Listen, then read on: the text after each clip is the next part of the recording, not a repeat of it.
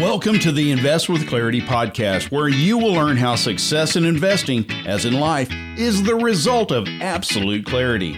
Mark Pearson of Nepsis in Minneapolis, Minnesota shares his passion for portfolio management and commitment to transparency and communication to allow investors to fully understand what they own and why, bringing them to clarity in their investments. And now, here are your co hosts, Matt Halloran and Mark Pearson. All right. Hello, and welcome to another Invest with Clarity podcast with Mark Pearson. We were preparing for the podcast today, and Mark said that there's a dirty dozen of biases out there, 12 different biases that he's talked about on the radio show. And we've actually covered a couple of them here on the podcast. But today we're going to highlight three of the 12. But Mark, before we highlight those specific three, would you mind kind of just busting through the 12 and then talk about the three we're going to talk about today? Okay. Well, first of all, uh, you know, obviously these podcasts get dropped, you know, they get produced and dropped at a later date, right? So I, I want to give a I want to give a frame of reference for today for future people who will listen to this podcast and we'll look at a much different world in the future than we are at today okay? Because as we're doing this right now as you know matt the s&p 500 is down right now 2.34% uh, the acwi is down 2.44 they were both down close to 3% uh, earlier in the day it's september or it's uh, august 14th of uh, 2019 this coincides with huge volatility we had in may huge volatility we've had in July into August here. And of course, the fourth quarter of 2018, massive pullback of 20%. Thank goodness for that, right? So I thought it was time to bring out the dirty dozen. And the dirty dozen, of course, is the 12 investment biases that investors have and affect in decision decision making uh, for various reasons at different points based on experience.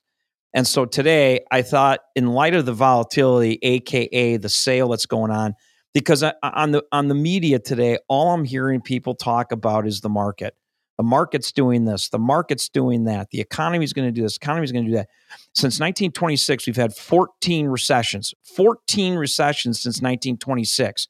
And the hyper focus on whether or not we're heading into another recession right now is mind blowing. And it's almost like you're getting bullied by the media into the idea you're going to have a recession and you should sell all your investments when the contrary should be you should be picking up great businesses that are on sale. All that said, I'm a little bit hyped up today, as you can tell. Uh, the yeah. three three biases we're going to discuss are hindsight bias. Hindsight is always 2020, isn't it, Absolutely. Biggie? Recency bias and snake bite bias.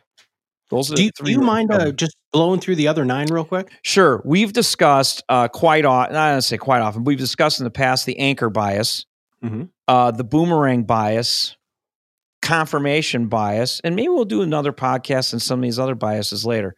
Deception bias, mm-hmm. despondency bias. Some are predisposed, by the way, to skepticism and cynicism. Did you know that? I How many people you that. know like that in the investment world? Too many. Yep. Framing bias, the old get even bias. I'm just going to get even and get out. Mm-hmm. Overconfidence bias, reference point bias, and then, of course, the three that I mentioned we'll mm-hmm. cover today, which are hindsight bias, recency effect bias, and snakebite bias. Incidentally, uh, recency bias is the phenomenon that exists not only in investing but everyday life, where people tend to remember events that just recently occurred in greater detail than those events that occurred a while ago. You know, as you know, in the 1990s, the U.S. was in the greatest bull market in its history, and we thought 15% annual stock market returns would last forever. Funny, true story. I sat down with a guy. He was confident in his youth. Uh, 1998 and he says to me, if you can't get me 20% returns per year, I might as well invest in the S&P 500 because I don't need you.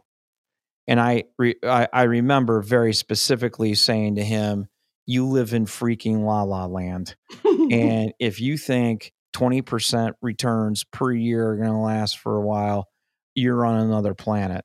Of course, uh, I ended up being acutely correct only a year and a half later for all for that matter. So in the 1990s, when everyone was, you know, expecting 15%, this guy expected 20, of course. He was a little bit more greedy. And conversely, since 2008, investors have hoarded trillions of dollars of cash waiting for the next financial crisis. There's more cash per GDP sitting on the sidelines today than there was at the bottom of the financial crisis. You just think about that as it turns out for recency bias. And I was on Twitter this morning. I haven't been tweeting much, Matt. And by the way, if I'm a little bit fired up, uh, there there may be a reason for that. As you know, here at Nepsis, we are very vocal about the idea that we believe successful investing begins with knowing what you own and why you own it. Begins with that. Everything else behind that philosophy, strategy, flexibility, transparency, buy discipline, sell discipline falls behind the idea of knowing what you own and why you own it. Because when you know what you own and why you own it, you have the ability to frame out decisions in a much more clear manner, i.e., nepsis, i.e., clarity, which is why we say our mission at Nepsis is to be a financial services firm driven to provide the power of clarity to the individual investor so that they can accomplish their investment planning goals. With the vision, of course, Uncle Matt, we want to help change the investing world one investor at a time through the power of clarity. And we have to be able to give those people and, and, and help them gain that clarity by having them realize that they have these biases. And, and I, I like, I think the three you chose today, Mark, are awesome uh, because they are. Well, first off, I didn't know what the third one was, uh, so I'm excited for you to talk about that, the snake bite bias. But yes. but hindsight and recency this is like foundational bias. Let's let's break those down, dude. Right.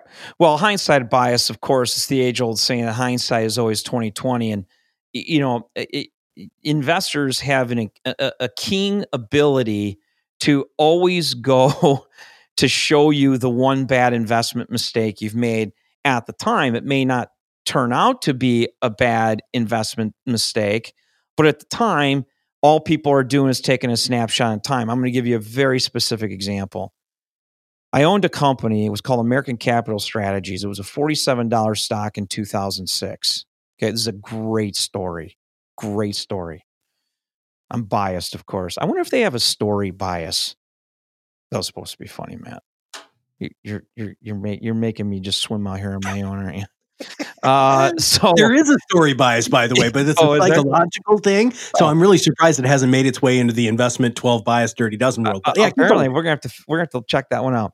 So anyway, long story longer, I started buying the stock at like 45, had like a seven percent dividend in 2006.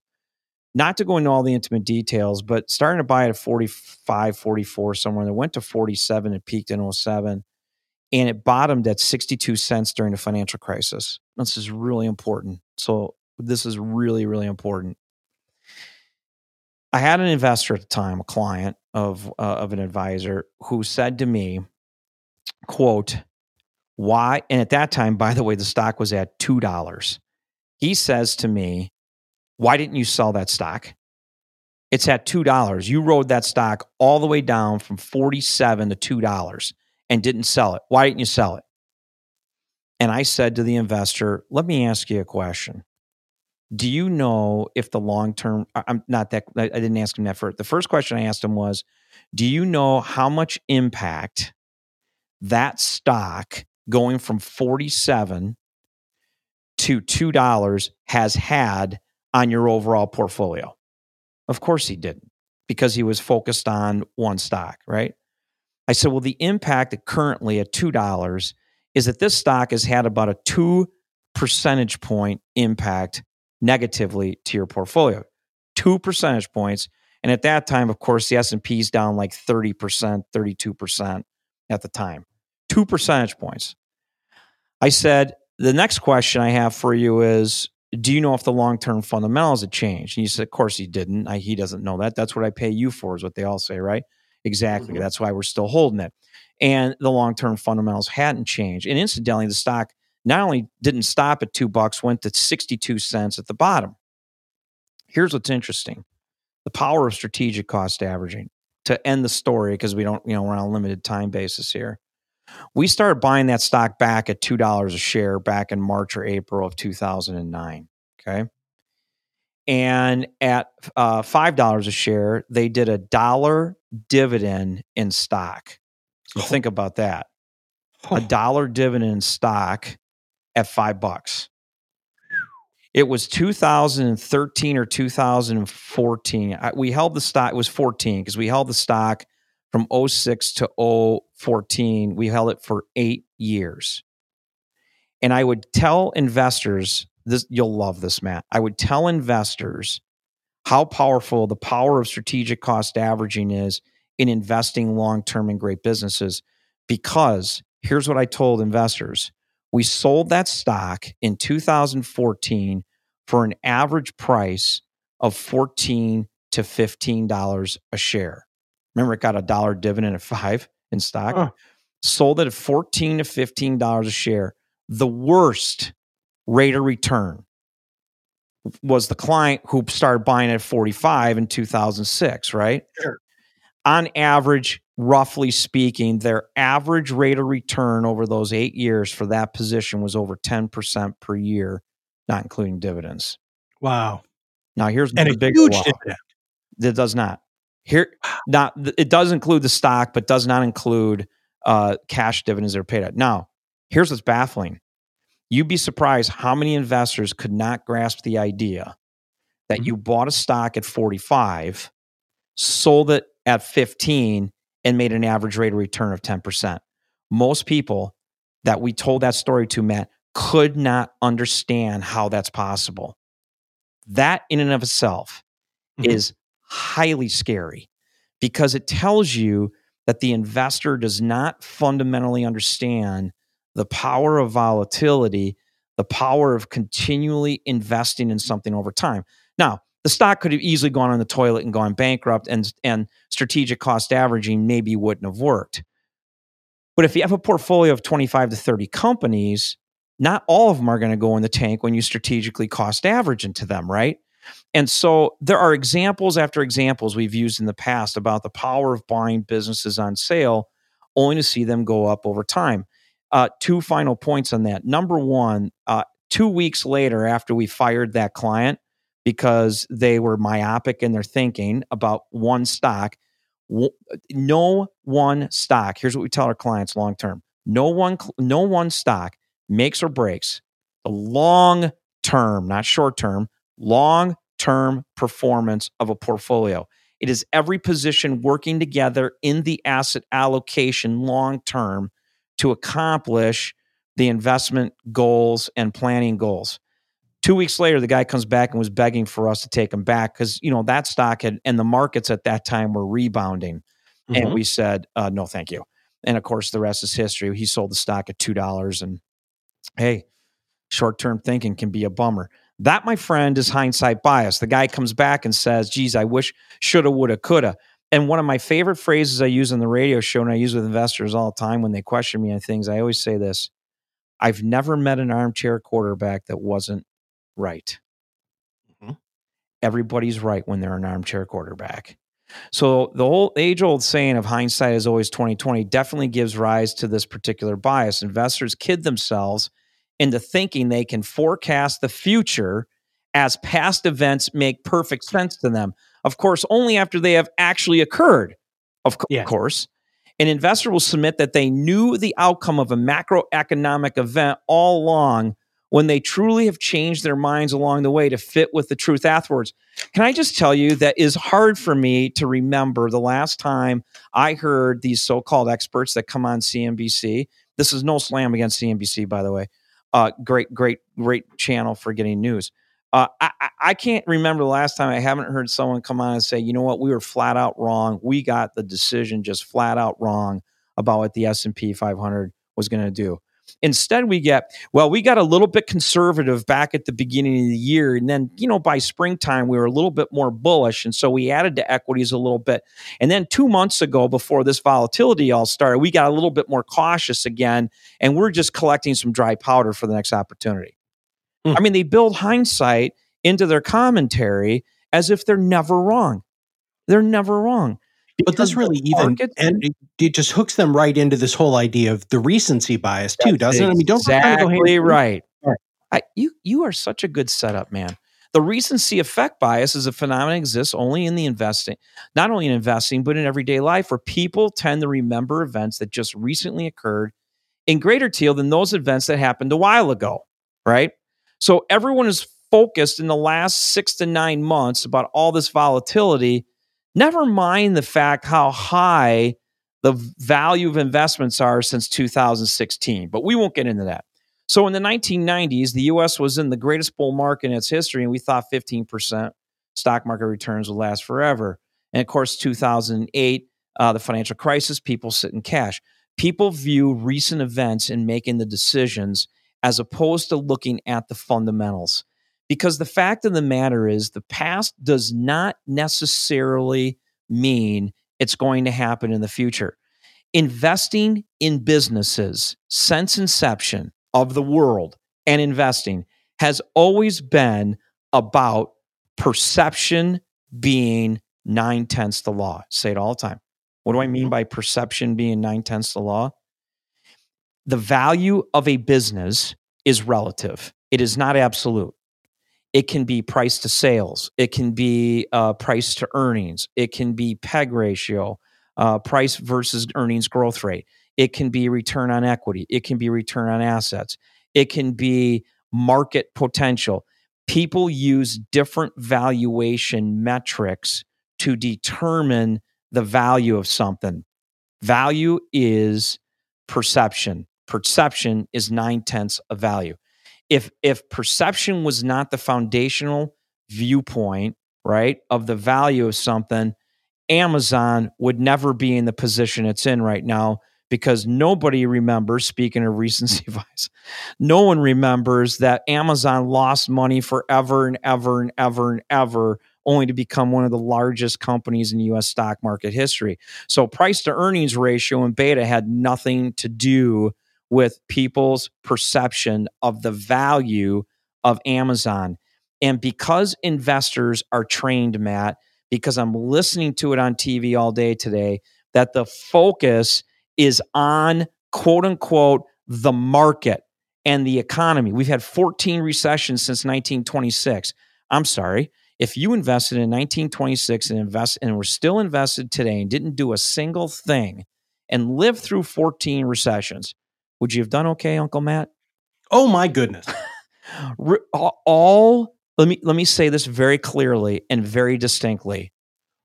All recessions are are an opportunity to take advantage of investing in great businesses on sale. Period. End of story. And when you take into account hindsight, when you take into account recency, and you take into account snakebite, which we'll cover, the mere fact that people have biases as opposed to sticking to process, they hinder their ability to be successful. Remember, we always tell our investors, we always tell our advisors, we don't sell investment management. We don't sell financial planning. We don't sell, frankly, financial services at all. What we do sell is a process, and process is what enables someone to accomplish the goals, whether it's investment or planning, over time. And the process that we use is time tested and has served investors well for decades upon decades. Know well, what you own and why you own it, Biggie. Yeah, let, us say let's say you're walking out into the woods, right? Mm-hmm. And uh, you know there's potentially going to be snakes there, right? Yes, if I you have a process, snakes. right? Yes. If you have a process, like you know, like a snake bite freaking kit, or yes. I don't know, leather chaps or something, uh, right? Or, or, or good tennis or or good tennis shoes that you can run the heck out of there. Yeah, absolutely. um, it, it's interesting because because with hindsight and with with recency bias, process. Well, really, all of the dirty dozen process trumps all of this. Agreed. But I think that your definition of snake bite is interesting to me because even though I know I have good running shoes or leather chaps or or a snake bite kit, the snake bite bias, there's still a fear factor there, even if that snake bite never happened to you. So elaborate, please. Yes, thank you very much. Do you want to know why the snake bite still uh, is there? Because people don't know what they own and they don't know why they own yeah. it. Period. End of story. That's why. And the focus for investors is on modern portfolio theory, not to go deep in the woods on that.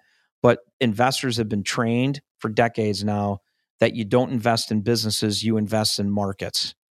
And the fact of the matter is, you don't invest in markets, you invest in businesses. I don't care if you own mutual funds or exchange traded funds. The reality is, the fact of the matter is that investors lack investment clarity. And I, I look, man, I get it. A lot of people, I mean, um, if if you didn't want to know, if you were going to go into those woods, let's turn your analogy around a little bit. Let's say that you uh, obviously don't know if there's a snake in those woods or not, right? So you go into the woods and you realize once you get into the woods that there's a snake there and you got to get out, right? Okay. But what happens if you knew there was a snake in those woods, but you still needed to get in those woods and you prepared yourself accordingly that if a snake came at you and it bit you, you wouldn't get hurt because you had protection on or you steered clear of where that snake was. Yeah, amen, brother. That, that's that's, that's the analogy. That's yeah, clarity. clarity. Absolutely. Right. So I tweeted this morning. I think you'll get a kick out of this. I tweeted this morning. I can't find it off the top of my head right now, but basically, the tweet was the idea that a couple years from now, what's going to happen is investors are going to look back two years from now, they're going to look back and ask themselves, why didn't I invest in Chinese blue chip companies at these levels today? So today I said a couple years from now, people will be asking themselves, why didn't I invest in Chinese blue chips at these levels? Uh, and I said, thanks for the sale. I mean, at least I need to be cordial and tell people thank you for allowing me to buy the businesses on sale. Um, because the fact of the matter is that regardless of what's happening right now, uh, people don't even remember the Asian contagion. People don't even remember the Chinese currency crisis back in the 1990s, right? But look at how they've performed over time. Short term thinkers. That gets back to your snake bite bias. That gets back to all the biases. The mere fact that nepsis, the power of clarity, the idea, the power of knowing what you own and why you own it enables you to stick to your process. Well, Mark, I hope that we dive into uh, more of the biases because I think it's so vital for people to understand that there are ways to get over these biases. And, and as G.I. Joe used to say at the end of every cartoon, knowing is half the battle. If you don't know you have these biases, then there's no way for you to gain the awareness and realize that there are solutions, which Nepsis happens to be that solution. Well said. Well said, my friend. All right. Well, if you have not subscribed to the podcast, make sure you click that subscribe now button below. And, you know, surprisingly, if there is a topic that you would like to have Mark cover, why don't you go ahead and just, uh, Mark, who should they email? Uh, email info at investwithclarity.com. Info at investwithclarity.com. Someone will get it and we will uh, we will take a look at it. You know, we might want to do like a a top 10 questions that you get podcast. I don't think we've done that yet. Ooh. So let's uh, let's put a pin in that and we'll yeah, talk about that. that. For sure. All right. Well, Mark, thank you very much for your thought leadership again today. My pleasure. And thank you all for listening. If you know somebody who should hear this podcast, make sure you click that share button. Super, super easy to do that. And also just make sure that you keep us on your player so that when Mark comes out with a new idea, it'll show up on your listening device. For everybody at Nepsis, please make sure that you invest with clarity, and we'll see you on the other side of the mic very soon. The content discussed is for informational purposes only. It is not a solicitation or recommendation for any securities that may be mentioned herein. Advisory services offered through Nepsis Inc., an SEC registered investment advisor.